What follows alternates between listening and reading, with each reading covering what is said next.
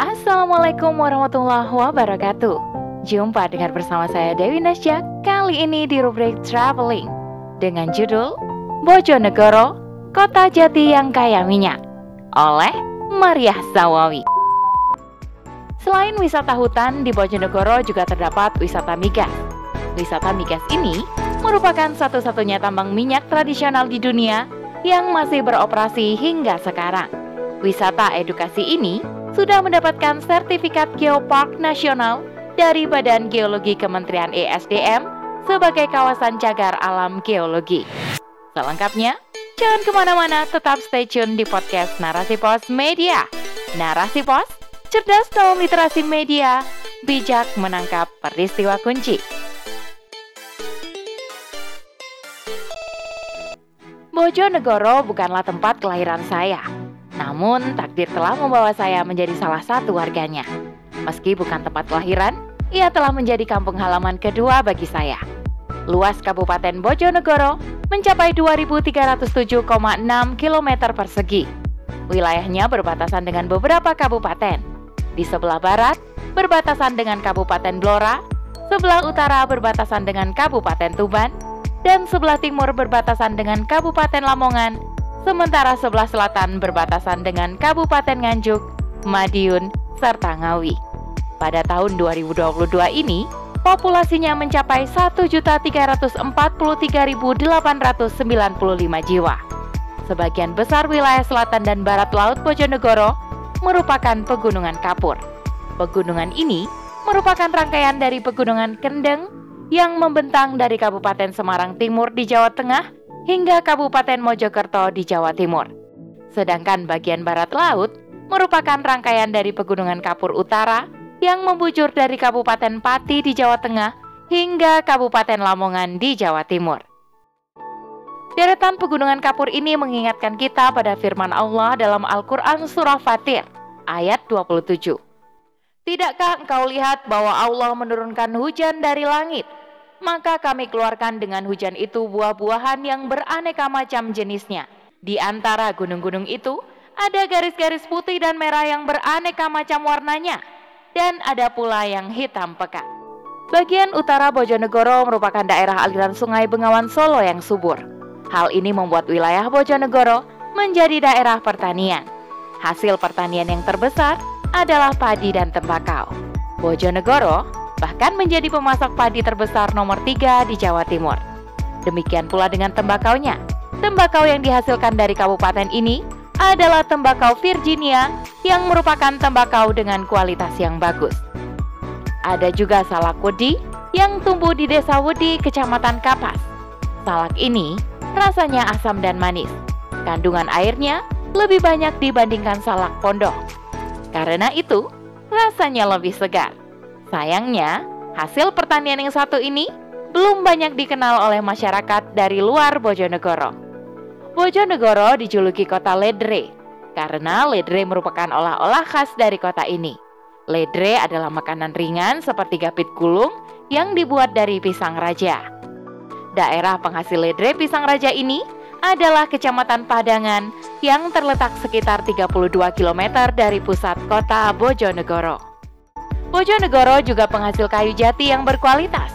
Sekitar 40% wilayahnya merupakan hutan jati. Itu sebabnya kabupaten ini dijuluki sebagai kota jati. Kayu-kayu hasil hutan itu dapat dibeli secara resmi di TPK atau tempat penimbunan kayu milik perhutani yang berada di Desa Sukorejo, Kecamatan Bojonegoro. Kayu yang dibeli dari tempat ini akan mendapatkan surat pengantar sehingga tidak dianggap sebagai kayu curian. Hal ini dilakukan untuk mencegah terjadinya penebangan hutan secara ilegal.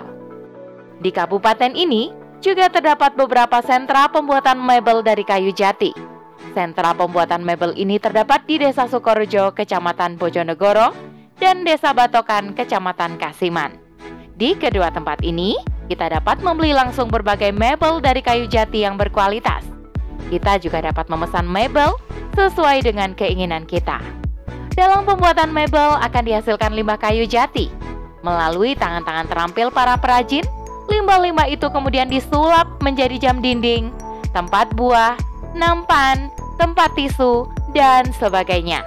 Ada juga yang dijadikan pajangan berbentuk sepeda motor, mobil, becak, perahu, dan sebagainya. Selain pengolahan kayu dan limbahnya, di Bojonegoro juga terdapat pengolahan akar kayu jati. Akar-akar kayu jati yang besar itu diolah menjadi meja dan kursi. Pengolahan akar ini terdapat di Desa Tambakrejo, Maduri, Plumpung, Geneng, dan Margomulyo, Kecamatan Margomulyo. Bojonegoro juga merupakan daerah penghasil minyak. Ada beberapa blok dan lapangan migas di kabupaten ini. Ada blok Tuban, blok Blora, dan blok Cepu. Cadangan minyak di lapangan ini mencapai 450 juta barel. Dari eksplorasi migas ini, Kabupaten Bojonegoro mendapatkan dana bagi hasil atau DBH yang sangat besar. Tahun lalu, DBH untuk Bojonegoro mencapai 2 triliun rupiah lebih pada tahun 2018. Bojonegoro juga menjadi kabupaten atau kota penerima DBH minyak bumi terbesar di Indonesia. Saat itu, Bojonegoro menerima DBH sebesar 2,27 triliun rupiah. Kekayaan berupa tambang minyak ini merupakan salah satu nikmat yang disebutkan oleh Allah Subhanahu wa taala dalam Al-Qur'an surah An-Nahl ayat 13. Dan dia menundukkan pula apa yang dia ciptakan untuk kalian di bumi ini dengan berlain-lainan macamnya. Sebenarnya, di Bojonegoro banyak terdapat tempat wisata. Namun dalam tulisan saya kali ini, hanya saya ceritakan wisata hutan dan migas. Sedangkan tempat wisata lainnya akan saya ceritakan dalam tulisan lain. Tempat penimbunan kayu ini terletak di Desa Sukorejo, Kecamatan Bojonegoro. Di areal seluas 40 hektar ini, terdapat banyak pohon terbesi yang berusia puluhan bahkan ratusan tahun. Jadi, selain menjadi tempat untuk penampung kayu, TPK juga menjadi paru-paru kota. Tempatnya tidak jauh dari stasiun kereta api Bojonegoro. Lokasinya yang berada di pusat kota membuatnya mudah dijangkau oleh masyarakat. Meskipun bukan tempat wisata, masyarakat banyak yang berkunjung ke salah satu aset perhutani ini. Mereka yang mengunjungi tempat ini biasanya hendak berburu foto. Ada juga yang menjadikannya sebagai lokasi untuk pre-wedding. Namun tidak jarang pula yang sekedar ingin menikmati segarnya udara di sini. Karena banyaknya pengunjung ke sini, saat ini pemerintah Kabupaten Bojonegoro tengah menjajaki kerjasama dengan pihak perhutani untuk mengembangkan TPK sebagai tempat wisata. Namun, hingga sekarang belum disepakati bentuk kerjasama tersebut. Demikian pula, belum ada kesepakatan terkait model pengembangannya, apakah berupa taman atau yang lainnya. Itulah yang pertama yakni TPK tempat penimbunan kayu. Selanjutnya yang kedua adalah Wana Wisata Dender. Wisata berbasis hutan lainnya adalah Wana Wisata Dender. Nama Wana berasal dari bahasa Jawa yang artinya hutan. Tempat wisata yang terletak di Desa Dander, Kecamatan Dander ini berjarak sekitar 15 km dari pusat kota Bojonegoro. Sebagaimana namanya, tempat ini berada di pinggir hutan jati. Karena itu, udaranya sangat segar. Apalagi, di sini juga terdapat sungai yang airnya masih jernih. Selain dapat menikmati keindahan alam, mereka yang mengunjungi tempat ini juga dapat menikmati beberapa fasilitas yang tersedia, misalnya kolam renang, padang golf, dan arena bermain anak. Ada juga fasilitas outbound, wahana ATV atau all-terrain vehicle, dan flying fox. Berbagai fasilitas yang disediakan tersebut membuat masyarakat banyak yang melaksanakan kegiatan di sini, mulai dari pelajar hingga karyawan. Biasanya, mereka berkemah atau mengadakan pelatihan kepemimpinan. Tiket masuknya yang terbilang murah membuat tempat ini menjadi pilihan masyarakat. Untuk masuk ke Wana Wisata Dander, kita hanya perlu membayar tiket masuk sebesar Rp10.000 per orang. Murah kan? Wana Wisata Dander juga mudah dijangkau. Jalan menuju ke sana sudah beraspal. Bagi mereka yang hendak berkunjung ke tempat ini, dapat menggunakan kendaraan pribadi maupun angkutan umum. Selanjutnya yang ketiga yakni Texas Wonocolo.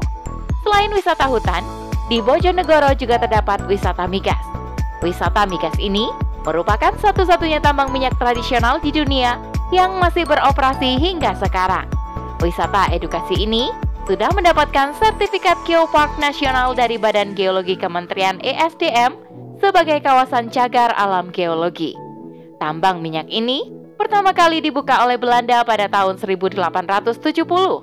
Namanya adalah Petroleum Geoheritage Wonocolo. Tempat wisata ini merupakan wisata migas pertama di Indonesia. Berwisata di sini seperti sedang berwisata di Texas, Amerika Serikat.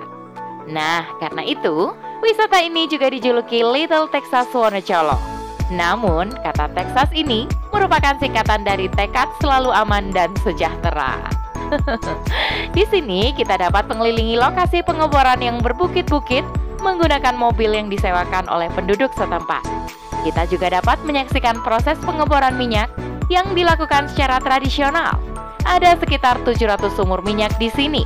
Sekitar 200 buah di antaranya dikelola secara tradisional. Sumur-sumur minyak itu sebagian merupakan peninggalan pemerintah Belanda. Sumur-sumur itu dikelola secara berkelompok oleh masyarakat setempat dan dalam sehari rata-rata minyak mentah yang dihasilkan sekitar 1.500 hingga 2.000 liter. Minyak mentah itu kemudian dijual ke Pertamina dengan harga yang telah disepakati. Namun, ada juga yang mereka olah sendiri. Mereka menyebutnya minyak diesel. Mereka menyebut demikian karena menurut mereka kualitas minyak tersebut lebih bagus dari solar. Karena tempat ini merupakan pengeboran minyak, tentu bau minyak dan asapnya sangat kuat. Karena itu, mereka yang hendak berkunjung ke sini harus mengenakan masker yang memadai agar tidak terganggu oleh baunya. Selain dapat menyaksikan proses pengeboran minyak di Little Texas Wonocolo, di Desa Wonocolo, Kecamatan Kedewan, kita juga dapat mempelajarinya di Museum Geopark. Museum ini terletak tidak jauh dari Texas Wonocolo. Sayangnya, tempat ini tidak dapat dijangkau dengan angkutan umum. Karena itu, untuk mengunjungi tempat ini, kita harus membawa kendaraan pribadi atau membawa mobil sewaan. Nah, kita tak perlu membayar tiket untuk masuk ke dalamnya, tetapi cukup membayar biaya parkir kendaraan. Keempat, yakni pusat oleh-oleh. Hasil kerajinan dari kayu jati dapat kita beli langsung di tempat pembuatan kerajinan tersebut. Namun, kita juga dapat membelinya di anjungan Dekranasda atau Dewan Kerajinan Nasional Daerah. Lokasinya di sebelah timur stasiun kereta api Bojonegoro. Namun, di sini hanya menjual kerajinan yang berukuran kecil seperti kerajinan dari limbah kayu dan batik Jonegoro. Sedangkan oleh-oleh berupa makanan ringan seperti ledre, rengginang singkong, keripik singkong, dan sebagainya dapat kita beli di toko oleh-oleh. Toko-toko semacam ini banyak ditemukan di beberapa jalan protokol di pusat kota Bojonegoro. Nah, sementara ini dulu ya cerita saya tentang Bojonegoro. Meskipun Bojonegoro bukan kota besar dan terkenal, namun Bojonegoro cukup menarik untuk dikunjungi bukan? Monggo pinarak atau berkunjung ke Bojonegoro. Demikian rubrik traveling kali ini sampai bertemu di rubrik traveling selanjutnya. Saya Dewi Nasya kundur diri. Afumikum. Wassalamualaikum warahmatullahi wabarakatuh.